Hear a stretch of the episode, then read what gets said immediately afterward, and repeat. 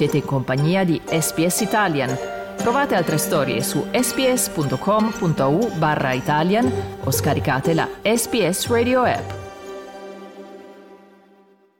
Io sono Andrea Pagani, voi siete all'ascolto di un podcast in italiano di SBS. Parliamo oggi di musica perché? Perché abbiamo in collegamento, eh, lui è sempre in Italia in questo momento, ma tra pochi giorni tornerà in Australia a distanza di quasi quattro anni stava per iniziare quello che poi nessuno di noi dimenticherà, cioè il Covid nel 2020 ed era appena ripartito dal suo ultimo tour australiano dedicato all'ultimo progetto Seven Days Walking. Nel frattempo sono passati quattro anni.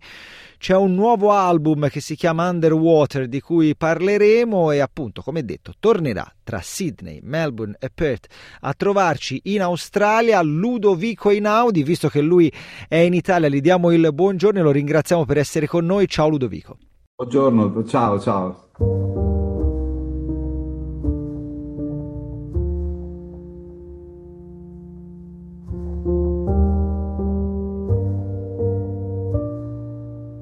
Quella che sentite, uso proprio un verbo specifico, scorrere sotto di noi è Underwater, la canzone che chiude l'ultimo album di Ludovico e gli dà anche il titolo, perché il titolo dell'album è appunto Underwater, quindicesimo album in studio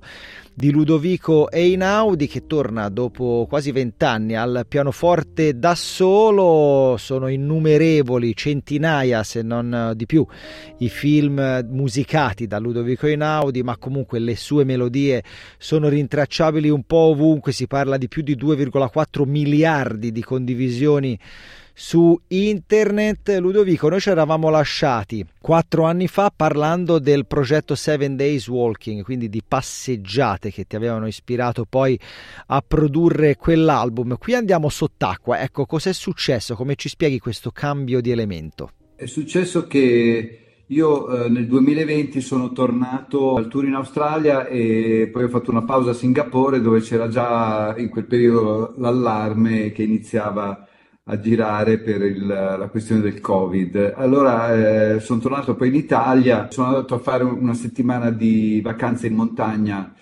eh, con la mia famiglia ed è esplosa la pandemia. Quindi eh, diciamo io ho colto la palla al balzo per stare eh, quattro mesi in montagna, in un posto stupendo dove eh, in quei giorni di calma assoluta eh, ho cominciato a tenere un diario scritto e anche un diario musicale, perché ogni giorno scrivevo un, un'idea, mettevo giù un'idea con il, un pianoforte che avevo lì in questa casa in montagna. È un pianoforte verticale con un suono molto eh, caldo e, e, antico, pieno di scricchiolii. Dopo circa un mese che andavo avanti in questa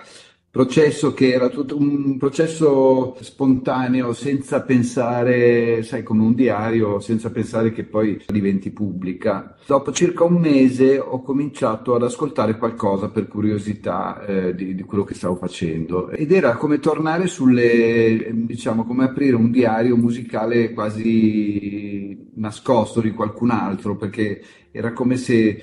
tutte queste cose che io facevo quotidianamente, non avendoci pensato quasi per niente mentre le facevo, a volte mi risultavano come musiche nuove totalmente. E quindi ho cominciato ad ascoltarle con un orecchio anche distaccato, perché era come se le ascoltassi per la prima volta. Ho notato che ogni 3-4 giorni c'era un... Eh, era come se ci fosse un'onda di interesse mio verso questa musica che ascoltavo che ogni tre giorni, tre, quattro a volte, eh, saliva e poi riscendeva. E quindi c'erano dei picchi ogni 3-4 giorni di interesse, c'erano dei brani che mi piacevano anche molto ho abbandonato ancora questa, questa, riflessione e ho continuato ad andare avanti ancora per un, per un, bel po', perché poi l'ho fatto per vari mesi questo diario, però dopo un paio di mesi ho pensato che riascoltando sempre, notando sempre questa qualità, diciamo, nel, nell'ascolto di, di quello che io stavo facendo, che eh, quello sarebbe stato del materiale che a quel punto diventava molto prezioso per me che erano un sacco di idee nuove che dovevo capire mh, solo come eh, come le avrei poi potute riprendere in una prospettiva futura, che al momento non c'era ancora perché poi era tutto fermo, quindi non si sapeva bene ancora. Però è arrivato poi l'autunno eh, eh, del 2020, lì cominciava a, ri- a riaprirsi un po' la, il futuro, la, la visione di quello che sarebbe successo e allora, ehm, in prospettiva di fare un nuovo album, ho pensato che quella era la base che doveva essere perché mi, mi piaceva, era una dimensione nuova, è una musica che è nata quasi senza pensiero dentro in modo totalmente naturale, istintivo, gli dava un, un'aura eh, che mi affascinava molto. Era tanto che non facevo un album di piano solo e forse quest'idea di eh, non averci pensato era la cosa giusta, la chiave giusta, perché poi se eh, cominci a pensare che sono tanti anni che non hai più fatto un album di piano solo, cominciano a salirti un sacco di dubbi sul, e, e, anche di aspettative con te stesso di come mh, dovresti farlo, dovrebbe essere eh, se lo fai deve essere un capolavoro. No? Sono molto soddisfatto, sono felice di averlo fatto così e, e sono felice di questo album, anzi è un album che io eh, suono adesso da, da, quando è uscito, quindi quasi due anni, eh, lo suono molto volentieri, anzi lo suono sempre più volentieri. Ecco, ma visto che parlavi di canzoni, di brani, di composizioni che eh, riascoltavi, alcune ti erano piaciute anche molto, ce n'è una che ha avuto un ruolo più importante delle altre in questa presa di consapevolezza, in questo processo subacqueo che ti ha portato poi al, al, raccogliere tutte queste idee in musica che avevi per pensare di farne un album? Wind Song è una di quelle.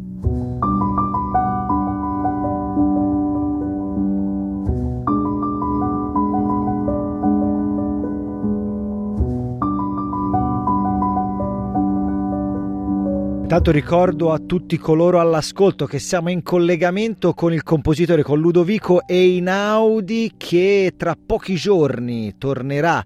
a trovare, a deliziare le orecchie degli amanti della buona musica qui Down Under dopo una data di trasferimento, diciamo il 30 di gennaio a Singapore, sarà il 2 di febbraio a Sydney dove rimarrà per il 3 di febbraio per un doppio concerto, il 4 e il 5 trasferimento a Melbourne per un concerto al Maya Music Bowl il 7 di febbraio, chiusura del mini tour australiano il 9, il 10 e l'11 di febbraio a Perth al Perth Festival. Dunque, nelle eh, interviste precedenti, nelle chiacchierate precedenti che abbiamo fatto con te, Ludovico, e tra l'altro ricordo agli ascoltatori che quando poi si troveranno davanti il podcast, il testo del podcast, ci saranno i link a quelle chiacchierate. Abbiamo parlato del, del, dell'importanza che ha per te eh, l'Australia, insomma, delle tue, delle tue, radici, perché insomma alcuni dei tuoi parenti sono emigrati in Australia, a Sydney in particolare. Eh, per quanto riguarda invece l'impatto dell'Australia nella tua musica, c'è qualcosa eh, che in qualche momento della tua carriera ti ha particolarmente ispirato o delle melodie che ti sei portato per dei componimenti che hai fatto? In passato, diciamo, io ho, ti sto parlando già di 10-12 anni fa, avevo fatto comunque una collaborazione con un musicista che ehm, suonava il didgeridoo, musicista italiano che ha passato del tempo, eh, diciamo, in Australia a studiare lo strumento con gli aborigeni e, e diciamo un, all'interno del progetto della Notte della Taranta che io feci nel 2010 e 2011 c'era questo musicista che si chiama Andrea Presa, c'era un brano che facevamo in cui lui faceva una bellissima lunga introduzione che poi si sviluppava in un brano.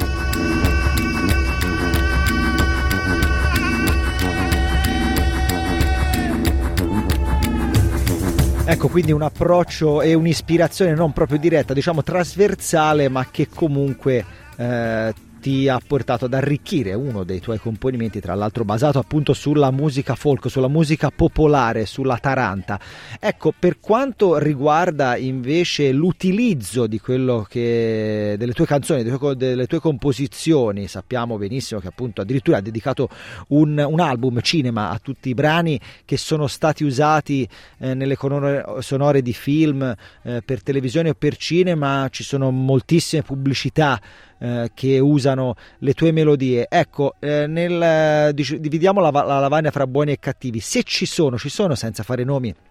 delle melodie che secondo te sono stati dei componimenti che sono stati usati un po' eh, senza cognizione di causa e che ti danno un po' di prurito e dall'altra parte invece ci sono dei connubi dei quali invece vai particolarmente orgoglioso? Beh, c'è stato un, uh, un bel connubio che era quello di Nomadland il film che, che, poi ha vinto l'Oscar. E in quel caso parlo di connubio perché io non avevo potuto mm, collaborare attivamente al film perché eh, non potevo registrare perché era il periodo appunto del Covid, quindi era, era, erano state usate musiche già esistenti. L'anno scorso ho fatto varie, vari progetti col cinema, sono due film francesi, uno si chiama La Petite e l'altro La Tresse. La Tresse è uscito proprio ieri come colonna sonora di cui sono soddisfatto molto. Poi ho fatto un film messicano anche che mi ha molto appassionato, è un film scritto da Guillermo Arriaga, che è il, lo scrittore che ha scritto la sceneggiatura dei film della trilogia di Narritu, eh, che sono Babel, 21 grammi e Amores Perros. Questo è un film che si chiama A cielo aperto, è stato presentato a Venezia eh, scorso, la, la, scorsa edizione e anche lì c'è stato un bel prodotto, è stato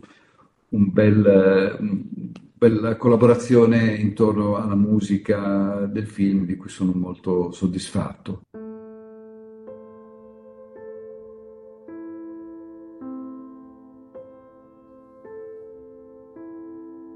Questa invece di canzone che ci accompagna alla prossima domanda si chiama Petricor e apriva l'album eh, di ormai quasi dieci anni fa intitolato Elements, cioè un album che de- dedicavi appunto agli, agli elementi. Per eh, chi non lo sapesse, petricor è il termine con il quale si identifica l'odore della terra colpita dalla pioggia dopo tanto tempo, insomma dalla terra secca e asciutta, quando piove, da, da, non piove da tanto tempo e finalmente arriva l'acqua, c'è quell'odore particolare, unico che emana la Terra dopo, dopo, una pioggia che si faceva attendere da tanto tempo. Termine, tra l'altro, coniato da due scienziati australiani che negli anni 60 studiarono per primi il fenomeno e quindi trovarono, trovarono quel nome per quella sensazione, sensazione che appunto apre un album dedicato a degli elementi. Se si scorrono i titoli eh, delle canzoni, dei componimenti che seguono Petricor ci sono concetti che forse sono più direttamente eh, collegabili all'idea di elemento. Ci sono, c'è una, parola, una, canzone che si chiama Logos, cioè le parole, una, per i numeri, ci sono gli elementi quasi tutti, non il fuoco, ma c'è l'aria, c'è l'acqua. Ecco, invece aprire il, l'album con una sensazione mi dai là per chiederti allora cos'è che per te è davvero essenziale. Alla fine una risposta totale alle nostre domande non c'è mai e quindi diciamo io inserirei anche appunto le sensazioni, le, le emozioni dentro, eh, dentro, dentro, una riflessione scientifica. Totalmente lo dico in modo molto eh, naif anche perché poi eh, sicuramente lo scienziato ehm, potrebbe inorridire no, da, davanti a queste parole, però eh, penso che poi appunto tante cose eh, che noi sappiamo in realtà poi non le sappiamo veramente, non, c'è, c'è, sempre dentro un, un, grande mistero, dentro tutta questa esistenza nostra che quindi necessita anche di essere eh, vissuta e goduta attraverso le nostre impressioni che, che spesso magari a volte ci possono svelare delle cose anche molto più profonde.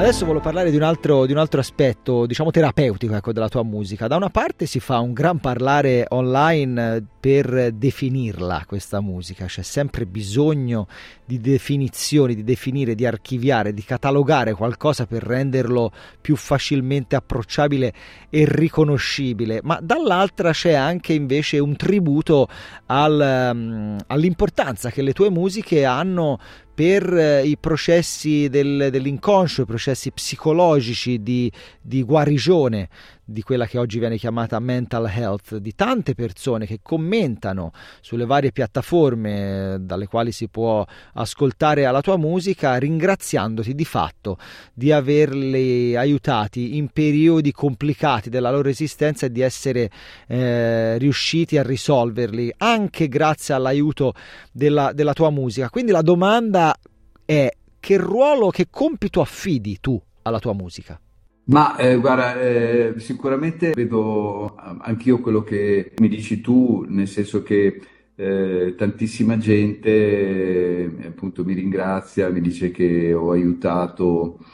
eh, a superare dei momenti bui, difficili. Ci sono migliaia di varianti in tutto ciò che, a cui io, eh, di, di, cui diciamo sono sono contento di, di, contribuire in modo positivo, però ehm, oggettivamente non, non, è una cosa a cui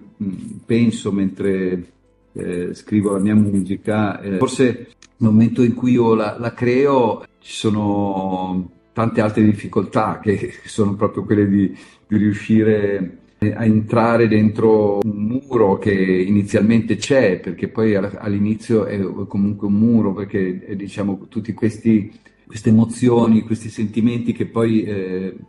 eh, i musicisti in generale eh, cercano no? Eh, dentro, dentro, la musica non eh, almeno per me non appaiono immediatamente, come se uno avesse un muro di pietra, una roccia davanti e, e dentro questa roccia devi trovare il punto in cui sgorga una sorgente. Mi vengono a mente così al volo le parole di Montale, l'anello che non tiene, insomma ti, ti serve quella cosa tramite la quale riesci a scardinare un meccanismo. Sì, eh, sì, sì, è come una specie di chiave anche numerica, no? eh, come una specie di cassaforte cui, eh, a cui devi accedere, è una cas- cassaforte piena di, di, cose misteriose, meravigliose, che però eh, per accederci richiede tanto tempo e tanta dedizione, no? quindi eh, tanta concentrazione che a un certo punto poi se trovi la chiave e la combinazione si apre. La nascita di una musica eh, eh, è, anche un po' per me mh, a volte misteriosa, a volte parto da, una, eh, da un nucleo di cose che mi piace, che sono inorganiche, comincio Uh, a, a, a, starci dietro, a starci intorno. A, capita anche che poi nascano delle cose di getto eh, che, che, sono già mh, in qualche modo perfette così, però il più delle volte nasce una, un'intuizione, però l'intuizione è ancora una cosa che richiede un sacco di, di investigazioni, di, di, prove per capire come poi svilupparla. E, ehm, e quindi eh, è un percorso totalmente, direi, intuitivo perché per me funzioni deve avere delle caratteristiche che sono connesse con, con la mia anima, eh, non, non, devono essere connesse con nessuno esternamente, non hanno a che fare con ehm, la tecnica musicale, la composizione e deve soddisfare le mie necessità espressive interiori. Quindi per rimanere su Petricor, per esempio, eh, senza scomodare né uova né galline, è nata prima la melodia o il titolo, ovvero un giorno magari camminando hai sentito quell'odore ehm, della, della, pioggia che colpisce un terreno dopo tanto tempo e in testa ti è nata quella melodia o viceversa una volta composta quella melodia aveva quel particolare profumo insomma in questo viaggio di trasferimenti sensoriali da dove partiamo? È, è, prima, è nata prima la musica è nata prima la musica e poi quella sensazione che mi creava le, l'inizio della musica eh, mi ricordava l'idea del terreno umido, della, dell'inizio o della fine della pioggia e quindi sono andato a guardare, a cercare, a un certo punto ho trovato questa mh, definizione. È un processo che ti accompagna per la maggior parte delle canzoni oppure ognuna storia a sé, quindi a volte davvero guardi una nuvola bianca, chiami la canzone nuvola, la, la musica, il brano Nuvole Bianche o eh, dipende, ecco. Dipende, eh, ogni, ogni, ogni, brano ha una storia a sé, diciamo, a volte i brani nascono associati a un'idea come, non so, eh, per esempio Divenire era um, associato a, a un'idea di, di, sviluppo continuo di, di, del, dell'acqua di un fiume che si rigenera sempre attraverso i territori attraverso cui eh, passa. Acqua che rimarrà comunque come tema anche se sott'acqua di questo album, di questo tour che se non mi sbaglio è um, iniziato a giugno dell'anno scorso e che ancora se non mi sbaglio vedrà dopo questo mini tour australiano avere, prenderti una pausa almeno stando al sito ufficiale. Dunque abbiamo detto 1, 2, 3, 4, 5 date a Sydney, tre date aperte e una data a Melbourne, quindi dicelo apertamente, Melbourne ti piace meno di Sydney e Perth? No, credo che... Eh... Anzi, mi piace molto Melbourne, ma credo che Melbourne sia un, un posto molto grande, quindi diciamo moltiplica le date di Sydney in una. Ah, ok, Mentre... sì, sì, perché il Sydney mai raccoglie un sacco di gente, quello è vero. Raccoglie un sacco di gente che invece la, la Sydney Opera House ne contiene eh, credo 2000. Quindi, quindi, diciamolo, eh, italiani a Melbourne, amanti della musica di Melbourne, eh, Ludovico Naidi ci vuole bene come a quelli che stanno a Sydney e come quelli che, che stanno a Perth. Anzi, devo dire che Melbourne ci sarei stato qualche giorno di più, eh, però purtroppo il, ehm, eh, il, tour è così. Avrai sempre, e... se ti va di andare a prendere un caffè, visto che noi siamo, i nostri studi sono di fronte, le, le porte sono spalancate, ma eh, quindi chiudiamo appunto con questa domanda che avevo iniziato prima, poi mi sono fatto trasportare dall'amore per Melbourne, dal campanilismo anche esportato in Australia. Come sta andando quindi questo tour? Che bilancio fai di questo tour? E se vedi un cambiamento nel pubblico, sia nel breve termine con la pausa Covid, ma nel lungo anche, eh, nel lungo termine in questi anni anni di carriera, ecco, come, come, come vedi il tuo pubblico cambiare, crescere? Ma ehm, il pubblico è sempre più vario e forse anche in aumento ed è una cosa bellissima perché eh, ovunque vado eh, ci sono culture diverse che incontro e poi la, la cosa molto bella è che c'è anche mo- un'età anche molto eh, giovane eh, nel, nel, pubblico che... Mh, che forse diventa in qualche modo sempre più giovane. Vedo che la, c'è una fascia tra i, comunque tra i 20 e i 30 che è molto presente e questo è, sicuramente mi fa molto piacere. Prediligo i giovani perché c'è un'energia che continuo a sentire affine 42 anni mi consideri sempre giovane o ormai è il treno è passato? Sì, sì, sì, sì, 42 anni va bene, va bene. Dai 20 ai, ai 50. Ah, allora. Poi, eh, sai, poi non è che dopo, eh, poi ci, ci, dopo diciamo, c'è il rischio, ci sono alcuni che diventano poi noiosi, pedanti e invece altri che invece mantengono la gioventù dentro, quindi non è detto che poi... Eh, eh, sia inevitabile che dopo i 50 le cose vadano male. Okay, diciamo beh, che è più facile che però eh, eh, che poi subentrino anche, non so, magari eh, capitino anche delle, dico, c'è gente che ha delle frustrazioni nella vita, nelle, come sono andate le cose, che non sono riusciti a, a farla andare nel modo giusto, che poi si spengono un po'. Quindi, diciamo, mh, e insomma, ce lo dice anche Ludovico, la carta d'identità conta relativamente, quel che c'è scritto sopra non conta tanto, conta di più quello che si è dentro, ma eh, insomma, eh, parlando invece dei luoghi in cui hai suonato in tutti questi anni, hai suonato davvero ovunque in tutto il mondo, non soltanto nei principali teatri del mondo, la Filarmonica di Berlino, la Sydney Opera House, hai suonato per la regina Elisabetta, ma hai anche suonato in località, ecco, eh, meno collegabili a una superstar, a Samarcanda ad esempio, insomma, poi chi si ricorda, chi è tuo fan si ricorda che per la Greenpeace hai anche suonato eh, nel, tra gli ghiacciai dell'Antartide.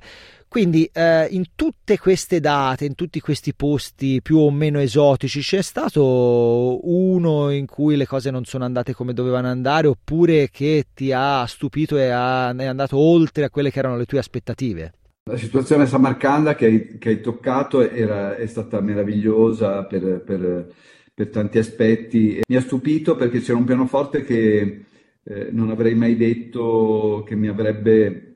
eh, concesso di fare un buon concerto, invece eh, alla fine si è rivelato molto adatto per quella situazione. Poi pochi giorni fa ho suonato invece nel deserto in Arabia Saudita,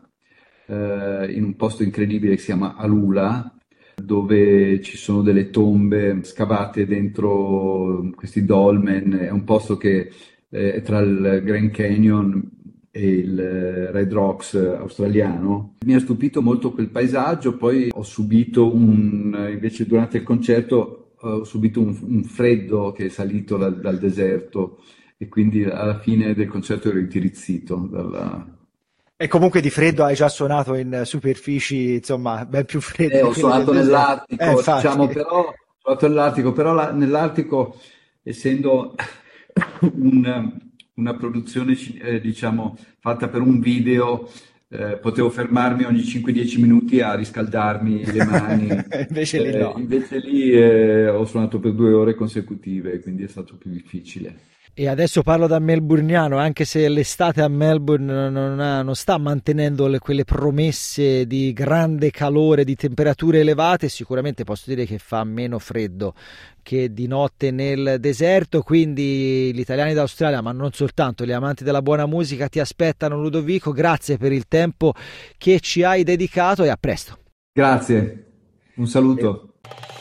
Volete ascoltare altre storie come questa? Potete trovarle su Apple Podcasts, Google Podcasts, Spotify o ovunque scarichiate i vostri podcast.